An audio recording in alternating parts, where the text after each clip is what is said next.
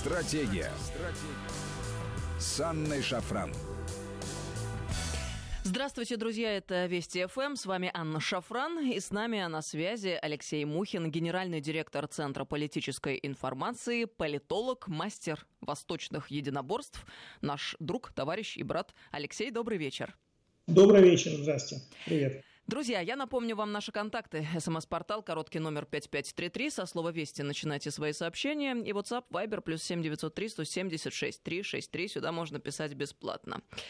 Это очень интересное время, в которое мы сегодня живем. И если раньше, заметьте, друзья, какие-то э, серьезные, очень э, резонансные события происходили, ну, может быть, раз в месяц, раз в полтора месяца, то Сегодня и сейчас мы находимся в том самом моменте, когда каждую неделю, буквально каждый день, может быть, даже не по одному событию происходит, и все требует тщательного рассмотрения и анализа. Я предлагаю все-таки начать с того, что сейчас происходит в Штатах. Почему?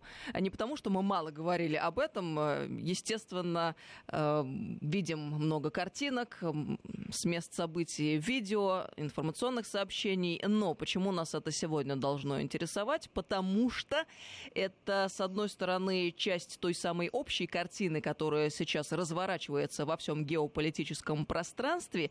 И одновременно с этим, в общем, и э, бумеранг, который возвращается обращается к э, хозяину и главному распорядителю. И чем это чревато, и как дальше будет разворачиваться эта игра на шахматной доске, очень интересно. Вот турбулентность в Штатах э, возвращается, судя по всему, к своему источнику изначальному. Э, что мы должны прежде всего из этого вынести для себя, Алексей? Ну, Анна Борисовна, вы на самом деле сейчас, я, я, я шучу немного. А, дело в том, что вы сейчас сказали относительно того, что а, возвращается к хозяину, к источнику, но не уточнили, что возвращается и э, хозяевами чего являются, собственно, э, Соединенные Штаты. Ну, во-первых, сейчас идет, как очевидно, структурирование информационных потоков. И дисциплина этих информационных потоков, она нас наводит на очень интересные размышления, о которых ты как раз сейчас вот упомянула. Если раньше ну, руки опускались перед э, активностью, агрессивной активностью наших западных партнеров, которые обвиняли во всем и вся, э, кого считали нужным обвинить бездоказательно, то теперь э, ну, колесо сансары поворачивается гораздо быстрее. И кармическая ответственность за то, что творится в информационном плане и в реальной политике, она наступает практически мгновенно. И это именно это воочию мы сейчас наблюдаем в целом ряде западных стран, не только в Соединенных Штатах Америки. Я напомню, это, эти события происходят и в Лондоне, и в Париже. То есть как раз по месту принятия решений, а, которые в свое время принимались и наносили очевидный, серьезный ущерб репутационный и э, ущерб э, контурам международной безопасности.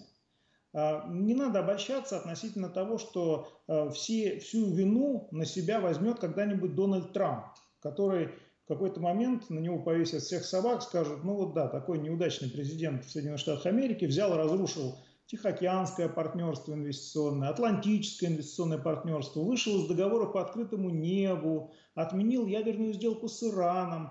Послужной список в этом смысле у Трампа достаточно серьезный и достаточно длинный. Но мы, не должны, мы должны понимать, что все эти отмены происходят в интересах вполне себе реальных финансово-промышленных групп и групп истеблишмента США, Великобритании и разных других европейских стран, которые этим пользуются. Все, все эти акты, они носят очень прагматичный характер и имеют очень серьезные последствия. Серьезные последствия, которые мы сейчас наблюдаем, это, безусловно, э, международная турбулентность. Вот в этом хаосе, который некоторые э, э, создатели этого хаоса считают управляемым, хотя на самом деле это невозможно, я не устаю это повторять, а, в этом хаосе они хотят приступить к рождению ну, нового мира, нового мирового порядка. Вот обычно подобного рода вещи происходят после больших вооруженных конфликтов глобальных. Мы это наблюдали по итогам Второй мировой войны, вот, а потом эти итоги стали отменяться последовательно. Причем даже не нами. Они стали последовательно отменяться нашими западными партнерами. Что и привело к той ситуации, когда они имитировали информационную войну, Сначала против, э, начали с малого, сначала против Северной Кореи, против Ирака, затем сосредоточились на Иране, цель посерьезнее, затем на России и на Китае. То есть от малого к большому перешли. Вот. И теперь, э, по, как им кажется, по итогам этой глобальной турбулентности, которая имитировала военные действия, а где-то и переходила, собственно, военные, собственно, военные действия, они э, пытаются предложить России и Китаю новые условия миропорядка. Именно поэтому Дональд Трамп, ничтоже сумняшися, приглашает Владимира Путина в формат G7, я так понимаю, G7 плюс 1, для того, чтобы обсудить очередную сделку. Я так понимаю, что подобного рода предложения делаются с Цзиньпину регулярно. То есть, действительно, события, как ты правильно отметила, очень интересные, очень серьезные, и, и надо ответственно подходить к их анализу. А главное, к Эм, перспективам. То есть мы должны сейчас спрогнозировать, что, что же от нас, не, проанализировать, что от нас ждут, и спрогнозировать, что мы можем в этой связи предпринять. Вот чтобы суверенным государством, прежде всего. Небольшой уточняющий момент, чуть-чуть в детали, а потом дальше пойдем. А, ощущение, что вот эти события, которые мы сегодня наблюдаем и в Штатах, и в Европе, я имею в виду акции протеста и беспорядки, они, как это не парадоксально, одновременно и стихийно проистекают, и, постан- и постановочно. Но так действительно случается порой в жизни, хоть это иногда и сложно объять сознанием некоторым отдельным взятым личностям. Вот как ты считаешь, насколько состоятельно такое предположение? Очень тонкое наблюдение. Если оно твое, поздравляю, потому что на самом деле мало кто замечает. Но ну, обычно две группы экспертов. Да? Все это происходит спонтанно, это никакого закулисья, что называется, нет. И это все просто эмоциональный выход людей, которые засиделись э, на самоизоляции.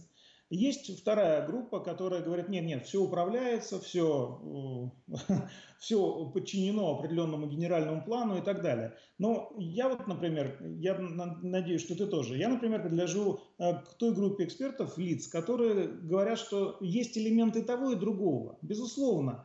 Э, как правило, вот э, очень интересный в этой связи инцидент произошел с Усамой Бен Ладеном. Он же создавался сначала как проект ЦРУ, был вполне себе управляемым, а потом вышел из-под контроля. Так вот, нашим западным партнерам очень хотелось бы э, заострить их внимание на том, что, ребята, а, спецпроекты это здорово, это хорошо. Сукины дети э, в 20 веке, э, американские э, сукины дети делали в том числе большую политику. Но практически всегда эти спецпроекты выходили из-под контроля своих создателей нанося тем э, дальнейшей своей деятельностью серьезный ущерб всей человеческой цивилизации. Вот в этой связи хотелось бы призвать их к порядку и сказать, ребята, если вы не будете э, дальше более внимательно относиться к своим спецпроектам, и если вы наследили, накуролесили и нагадили э, в геополитических полях и не убрали за собой, то мы будем бить вам, вам по рукам. И, кстати, э, и Китай, и Россия, я так понимаю, достигли определенного консенсуса по этому вопросу потому что проявляют довольно достаточно серьезную решимость в пресечении подобного рода вещей. Я не говорю сейчас голословно какие-то вещи. Я говорю о том, что вот помните, были такие белые касты. Конечно. Помните, куролесили в Сирии и нас обвиняли черти в чем в результате с привлечением международных институтов, э, уважаемых некогда политиков, которые нас обвиняли непонятно в чем, и Баша Расада обвиняли в этом же. Вот. А потом Министерство обороны взяло и стало, наладило мониторинг а, ситуации. И если где-то куда-то повезли какую-то бочку с непонятным химическим содержанием, то это мгновенно становилось, э, становилось э, известным средством массовой информации. И как ты, как, как ты помнишь, деятельность белых кассок была срочно прекращена, потому что она стала совершенно бессмысленной. Вот, вот, пожалуйста, пример выправления ситуации. То есть, в принципе, это возможно, выправить ситуацию, и она совсем не безнадежна.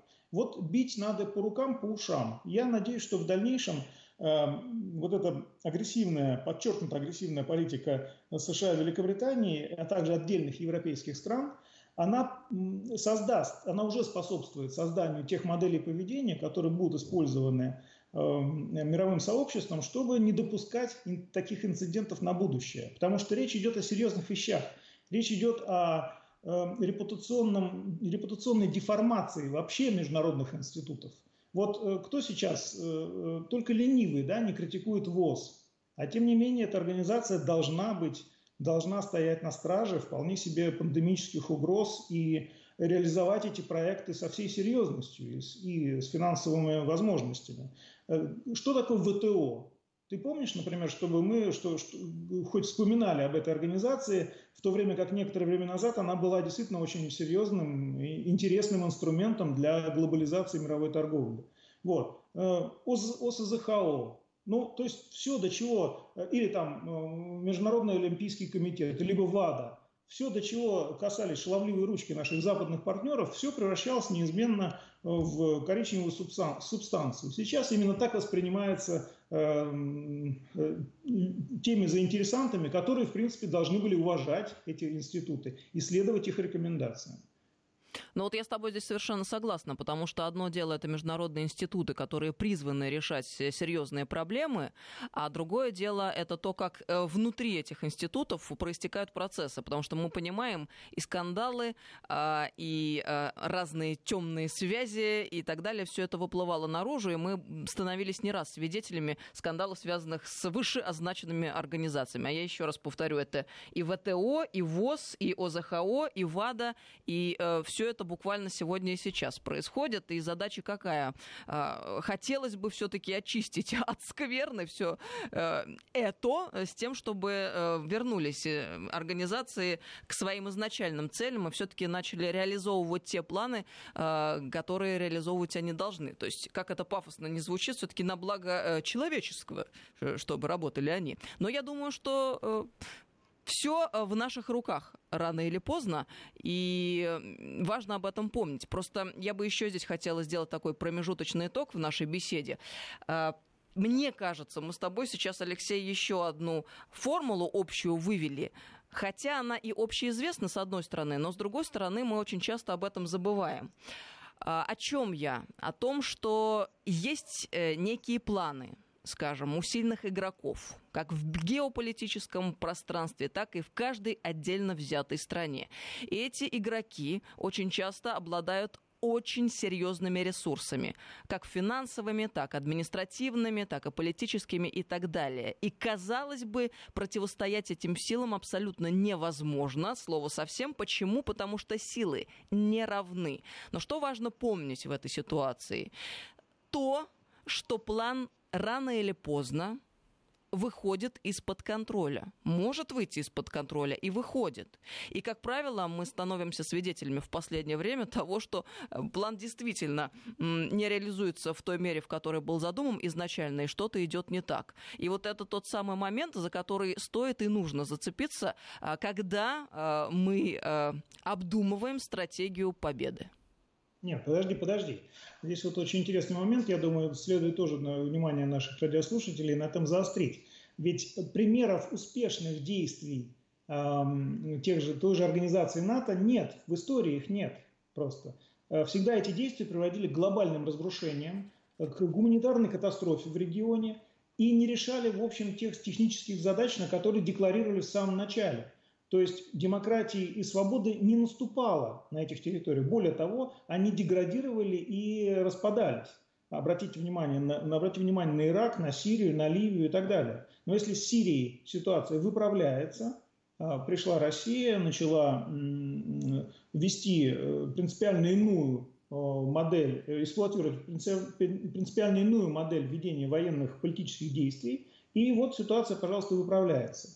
Э, не зря наши западные партнеры с таким обеспокоенностью э, сейчас думают, что мы э, в Ливии начнем ситуацию выправлять. А это означает удар по ну, таким полузаконным, полузаконной эксплуатации нефтяных и газовых ресурсов Ирака и Ливии в перспективе. То есть они теряют деньги, они теряют ресурсы, собственно, ради чего и развязывались там вооруженные конфликты. Вот. Все это наводит нас на грустное размышление, что с течением времени информационная война против России, как наиболее активного актора а, в этих вещах, э, такого самого большого камешка в ботинке НАТО, а, против нас будут предприниматься еще более решительные действия. Что мы наблюдали до этого? Мы наблюдали ну вот как коллеги в докладах аналитических, мой центр, э, центр Крибрум, э, недавно вот мы делали презентацию вместе, да, информационная война против России, конструирование образа врага. А они довольно узко, четко показали, как, э, вот, как создается механизм доведения информации как правило, носящий провокационный характер, не правовой и уж тем более к реальности не имеющий отношения, доводится до общественного мнения. Как формируется это общественное мнение? Вот мне кажется крайне важным э, понимать, что э, нынешняя западная журналистика, экспертное сообщество, они впали в грех, в ересь то есть в том смысле, что они занимаются то, чему, э, из-за чего нас на ранних этапах обучения в университетах били по рукам советские еще, ну, меня во всяком случае, советские профессора. О том, что нельзя подгонять под гипотезу факты, необходимо анализировать факты и строить гипотезы. Так вот, в последнее время в западных медиа, в западном экспертном сообществе э, вот эти самые факты подгоняются под определенную гипотезу, которая ранее существует. Гипотеза стоит в простых вещах. Россия агрессор, Россия э, травит всех своих политических противников, русские хакеры – это, что называется, в кавычках, реальность наших дней. Э, хотя при ближайшем рассмотрении оказывается, что эти русские, пресловутые в кавычках русские хакеры вполне могут оказаться, и как правило оказываются, совсем не русскими, а созданными, аффилированными западными спецслужбами с целью нанесения вот этого самого деформации имиджа России как правового государства. А, я, ну, самый яркий кейс тут, конечно, это Солсберийское дело – Э, тоже, кстати, замечательно. Весь э, сливки, что называется, информационные сняли, во всем нас обвинили, дипломатов выслали, а, простите, доказ... а, доказательная база у них теперь создается с помощью специального сериала, который выпускает BBC на эту тему. Да, То это есть, ну, отличный ну... механизм. Алексей, мы сейчас прервемся ненадолго, на несколько минут, продолжим сразу после новостей. Напомню, с нами сегодня Алексей Мухин, генеральный директор Центра политической информации, 5533 Вести, СМС-портала, WhatsApp, Viber, плюс 7903 176 363. Стратегия. Стратегия. С Анной Шафран. Здравствуйте, друзья. Мы продолжаем беседу. С нами сегодня Алексей Мухин, генеральный директор Центра политической информации. 5533 Вести, СМС-портал, WhatsApp, Viber, плюс 7903 170 6363. Сюда бесплатно можно писать. Алексей, тебе поклоны передают наши слушатели. Рады твоему присутствию в эфире. А, пишут еще про Александра Лосева. Вчера был с нами. А, просят позвать. Друзья, я надеюсь, что у нас еще много времени впереди и все успеем. Алексей, на связи? Да, на связи, спасибо. Но ну, спасибо за добрые слова, ребята. Мы с тобой остановились на Солсберецком кейсе, как ты выразился, а говорили, в принципе, о формировании и конструировании образа России как врага. И это очень интересный момент, потому что мы понимаем, что находимся сегодня в состоянии информационной войны, и Третья мировая, она де-факто уже несколько лет как проистекает, только э, не все э, до сих пор осознали как следует. И в этом смысле, вот э, что меня огорчает, э, то, что когда мы разбираем подобные Солсберецкому э, кейсы, мы, э, как обычно, реагируем? Мы возмущаемся, выражаем свое недовольство, э, говорим, как так, ах, они гады, хулиганы зрения лишают, как они могут врать так бесстыдно и без всякой доказательной базы, предъявлять нам обвинения, затем на этом основании вводить санкции. Но э, мы же должны понимать, что война предполагает собою и оружие, и инструментарий с помощью которого это оружие применяется. И вот почему ты сегодня совершенно справедливо вспомнил э, тот самый доклад по информационным войнам, который на этой неделе был презентован в, ми- в МИРИА Новости, потому что как раз там разбирается очень подробно механизм воздействия против нас со стороны Запада Большого, ну и США в частности. Вот давай поподробнее об этом поговорим и дальше двинемся вперед. Потому что как, да. как они это делают? Ну, во-первых, инструментарий на войне это, безусловно, оружие. Э, и этого оружия действительно в Европе особенно скопилось очень много. Создано оно на деньги эм, американских налогоплательщиков, в основном через Пентагон. Вот сам список э, этих самых структур, которые действуют на территории Европы, а это, что называется, самое короткое подлетное время к России, собственно, Это не, не важно, будь то ракета, будь то интернет какой-нибудь, информационный удар и так далее. Все это на самом деле в нынешнем гибридном мире, оно одно другого стоит. Вот. Так вот, э, сам список даже организаций, которые так или иначе осуществляют информационные диверсии, а, расположены на территории Европы, особенно Центральной, Северной Европы, он занимает три страницы мелким шрифтом. Как еще раз говорю, создан на деньги Госдепартамента либо Пентагона, ну скорее Пентагона, потому что в последнее время американцы очень внимательно следят за тем, чтобы э, вот эти э, финансовые потоки не отследили, а Пентагон, как известно, аудиту не подвергается, поэтому можно делать э, скрытно подобного рода финансовые вливания. Так вот, существует, к примеру, там Европейский фонд в поддержку демократии, который занимается непосредственно противодействием, сдерживанию российской, российской правды о том, что происходит в самой России в европейских делах. Существует Центр стратегической коммуникации НАТО. А, очень эффективная, на мой взгляд, организация, ну, с точки зрения, конечно, того функционала, что он делает. Есть а, региональный польский центр анализа пропаганды и дезинформации, естественно, дезинформации с российской стороны. Так вот, я могу э, час перечислять эти организации, и все они действуют довольно эффективно. Но а, эффективно ли на самом деле они действуют? Я сейчас, может быть, буду открывать глаза нашим коллегам которые э, э, нашим коллегам в Конгрессе, которые выделяют регулярно деньги на, эту, на, на всю эту, на весь этот карнавал. На самом деле, вот как раз здесь очень хорошо работает российская, русская поговорка «у семи нянек, нянек дитя без глаза». Потому что центров-то много, и они э, пишут прекрасные, замечательные отчеты о том, что эффективно противодействуют российской пропаганде и дезинформации, но на деле Получается, что совсем нет. Более того, а, вот их деятельность наносит ущерб э, европейскому мышлению относительно а, особой, вот стереотипа уже сформированы, особой агрессивности России, ее злонамеренности в европейских делах и так далее. Чем больше, чем массивнее они пытаются, с одной стороны, оградить европейского обывателя от э, информации, исходящей из самой России, они это называют пропагандой, чем больше они пытаются впихнуть ему в голову вот эти американские мифы, стереотипы о русских хакерах, о том, что русские идут, о том, что они э, хотят пересмотреть итоги Второй мировой войны, что они нарушают границы и так далее, э, тем меньше обыватель им верит. Да, есть, конечно, люди, которые вполне воспринимают за чистую монету эту пропаганду, но э, их все меньше.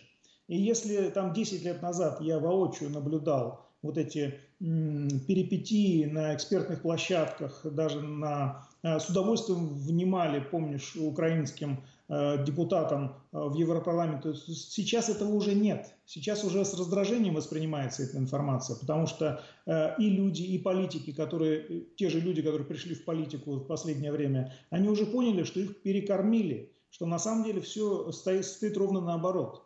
И это тот самый момент сейчас наступил, которую мы ждали, потому что нам, нам, нас часто упрекали, а почему Россия не отвечает, почему Россия там довольно пассивно ведет себя.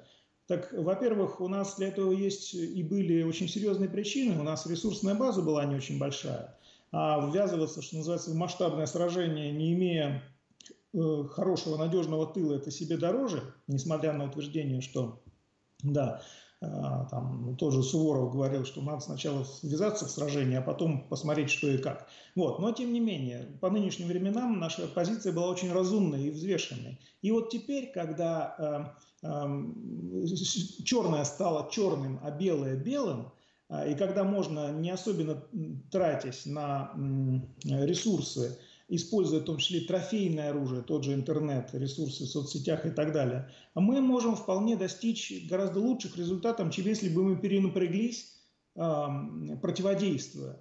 А от нас этого ожидали на самом деле. Нас э, подталкивали к тому, чтобы мы проявили эту самую агрессивность и тем самым подтвердили э, этот стереотип. От нас э, ждали очень долго, что мы включимся в гонку вооружений, а все произошло наоборот. Мы э, модернизировали свои вооруженные силы, но э, и сейчас э, снижаем количество выделяемых средств на пушки и передаем их на масло. То, как, собственно, хотели наши некоторые западные партнеры. То есть, в принципе, все надо делать вовремя, все надо делать разумно. Сейчас на данном этапе исходя из логики событий и логики информационной войны, которая против России ведется, и она не будет ослабевать, она будет только ужесточаться, потому что ребята тоже свой хлеб э, натовский не зря э, едят, и они придумывают новые формы, э, возможно, в будущем. Но на данном этапе я уже говорил, да, что я сейчас открою, возможно, глаза нашим оппонентам. На данном этапе используемые ими схемы настолько примитивны и настолько рассчитаны на дурака, что э, грех этим не воспользоваться. И вот, собственно, вот в этом докладе, который мы обсуждали э, в МИА «Россия сегодня», и э, в той работе, которую мы ведем через Вести ФМ, мы сейчас можем, собственно, сказать уважаемым конгрессменам американским, ребята, вы потратили деньги зря совершенно, потому что вы добились ровно, обратных, ровно обратного эффекта.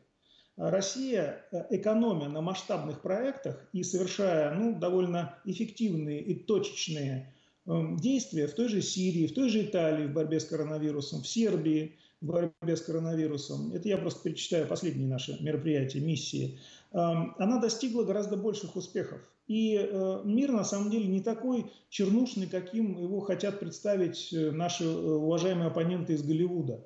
Снабжая нас регулярно там, апокалиптическими разными зомбо-апокалипсисами и так далее. Мир, не, мир на самом деле прекрасен. И, кстати, вот коронавирусная ситуация, она очень хорошо это показала. Люди самоизолировались, производство встали, небо очистилось, реки очистились, животные вышли в города.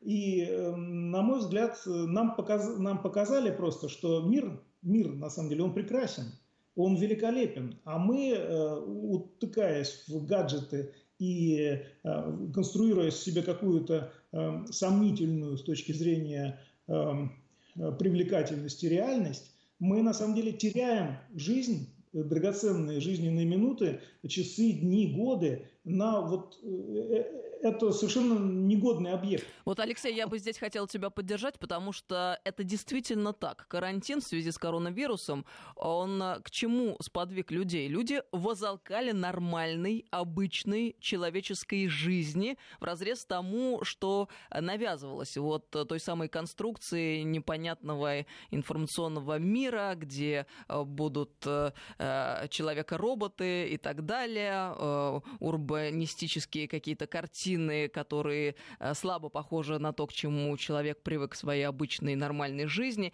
И вот продолжая твою мысль относительно неэффективности этих информационных кампаний, вот что я бы хотела заметить. Вот мне кажется, очень много в последнее время у нас э, появилось вообще в мировом информационном пространстве такой информационной жвачки, которая предлагается людям для того, чтобы они ее жвали и не замечали э, реальных фундаментальных процессов, которые проистекают. Но Люди не дураки. И э, вот что главное, я тут совершенно с тобой согласна. В конечном итоге люди, э, получая передоз этой жвачки информационной, начинают э, смотреть в корень, открываются глаза, и э, люди прозревают. И это тоже очень серьезный момент, на который мы должны обратить внимание и сделать выводы соответствующие, на мой взгляд. Совершенно права. То есть пережали. Ребята пережали, этим надо воспользоваться. А теперь что делать? Все очень просто. На самом деле мы должны внимательно посмотреть и проанализировать, э, на кого были направлены эти информационные атаки. То есть кто является опорными эм, э, основами э, нашей жизнедеятельности. Это были, это были это военные, прежде всего. Мы еще помним по 90-м, как демотивировали армию. Это спецслужбы, то есть это ребята, которые стоят они на переднем крае и защищают нас от информационных атак. Это госорганы, безусловно. И здесь я отметил бы особую э, ну, мерзотную роль нашей э, несистемной оппозиции, которая за последний период, по-моему, э, как это они называют, расчехлилась полностью. Пятая есть, колонна та самая. Пятая, настолько про, отстаивание проамериканских интересов, про западных интересов было настолько очевидным, а, настолько деструктивной была деятельность, что, если честно, я очень удивлен, что правоохранительные органы до сих пор этим не заинтересовались. Но я понимаю, что у нас общество свободное, а, мы должны учитывать мнение и своих оппонентов и так далее, но это доходило уже до абсурдных каких-то вещей, до неправовых вещей. И я считаю, что э, проявляя вот такую гуманность э, по отношению к своим оппонентам, госвласть тем самым проявляет негуманность по отношению к нормальным людям, которые планируют жить дальше в нашем государстве и пользоваться всеми преимуществами этого государства.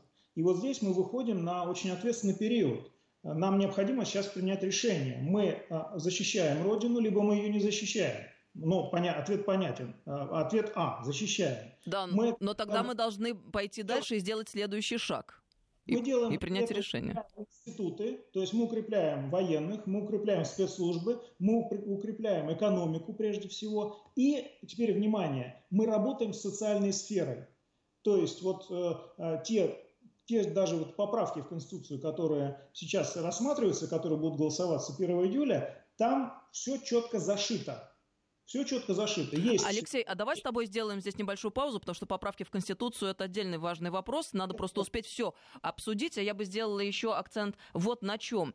А, когда мы говорили о работе информационно против нас, э, и ты сейчас э, излагал э, вот эм, это там, концепцию, да, парадигму, в которой работают э, западные спецслужбы, в частности, против нас. Э, это было про что? Вспомни, сначала русские хакеры. Постоянно муссировалась эта тема. Русские хакеры, связанные с российскими спецслужбами. Но сейчас уже что мы наблюдаем? Сейчас информационные атаки их на нас, на нашу страну, наше государство, а, в основном как формулируются? Они идут уже конкретно против российских спецслужб. ФСБ и ГРУ. То есть на это направлен сейчас основной удар, и из этого мы делаем вывод, что эта информационная война с их стороны переходит в активную фазу, на мой взгляд. Почему? Потому что что такое спецслужбы, в данном случае ФСБ, ГРУ? Это фундаментальная основа государства. Как в 90-е нас удалось развалить и э, заставить нас там перейти в фазу абсолютного разложения? Через развал спецслужб. Вот именно это мы наблюдаем сегодня, если Нет, внимательно анализируем то, что они делают э, в э, информационном пространстве? Внимание, мы наблюдаем попытки. Не, не, не, не надо сейчас наводить э, ужас на попытки, население. да, совершенно верно, согласна. Мы должны осознанно и эффективно противостоять, потому что за спиной любой спецслужбы, любых военных стоит кто? Гражданское общество. Мы стоим. Мы стоим, мы поддерживаем этих ребят, которые просто находятся на переднем крае. Но это наша ответственность. Мы должны уважать, мы должны поддерживать своих военных, свои спецслужбы. И тогда мы можем спокойно работать, что называется, на заднем дворе, поднимая экономику и выстраивая социальные профили. И, кстати, вот такой камешек в огород нашего американского землячества. Э, там, кстати, вот просто, мы уже говорили о том, что ребята не заморачиваются на сложные схемы. Э, вот достаточно посмотреть, против чего они сейчас выступают, чтобы понимать, что именно это надо поддерживать. Потому что э, они тупо отрабатывают методички. Тупо просто. Что даже ну, до смешного доходит. Э, и это нужно тоже использовать для того, чтобы, если вы хотите ориентироваться в нынешнем мире, вот, э, что больше всего заботит наших западных партнеров. А, спецслужбы, хорошо, а давайте их укрепим, потому что действительно это очень важная вещь. Э, на них даже наши западные партнеры обращают наше внимание вот таким нетрадиционным образом. Я думаю, что таки, от таких услуг э, с их стороны отказываться глупо просто. И, кстати говоря, очень видно это по активности нашей пятой колонны и оппозиционеров уличных, несистемных. Они же ведь э, активно качают именно эту тему против да. российских спецслужб. Смотрим, смотрим, они говорят, не голосуйте э, за поправки в Конституцию, надо прийти проголосовать. Обрати внимание, мы не настаиваем, как проголосовать, можно да, можно нет но вы должны прийти, потому что это, это выполнение гражданского долга. Они хотят нас, от, нам отказать в праве выполнить свой гражданский долг. Ребят, вы что, серьезно что ли? Поэтому я думаю, что да, нужно учитывать этот опыт. И в этой связи наша, наша несистемная позиция, она превращается ровно в противоположное тому, э, для чего она задумана. Она-то думает, что она сейчас развалит все институты, и на этих развалинах, возможно, прекрасная Россия будущего сама возродится. Нет, этого не будет. Наоборот, они сейчас укрепляют наши институты, для, и показывая нам, где есть слабые места. Я считаю, это крайне ценно. И у нас несколько минут остается, буквально пару до конца программы. Очень важно. Поправки в Конституцию, голосование, кстати, 1 июля состоится. Это про что? Про то, что Россия социальное государство – И э, из абстрактного какого-то вида... Э, ну, да. да, мы хотим... записано, что мы социальное государство, но это понятие не расшифровано. Так вот, в поправках сейчас просто расшифровывается это понятие. А в чем, собственно, стоит социальная сущность российского государства? И мы должны это внимательно изучив, внимательно проанализировав, принять просто принципиальное решение. Хотя многие оппоненты и многие сторонники говорят, ну, ребят, на самом деле поправки уже работают. Кстати, есть возможность оценить. Вот в ходе э, той же самой эпидемиологической угрозы мы оценили, как, в принципе, работают эти поправки. Эм, по-моему, неплохо, потому что некоторые люди, э, очень многие люди уже получили э, пособие, э, в некоторых случаях произошла оптимизация там, налогов и так далее. То есть, в принципе, эти поправки уже начали работать. Тем ценнее, что мы подтвердим свое принципиальное решение и проголосуем, как мы хотим проголосовать. А это про что еще? мне кажется, один из наиважнейших вопросов, если не самый важный, про суверенитет и укрепление суверенитета.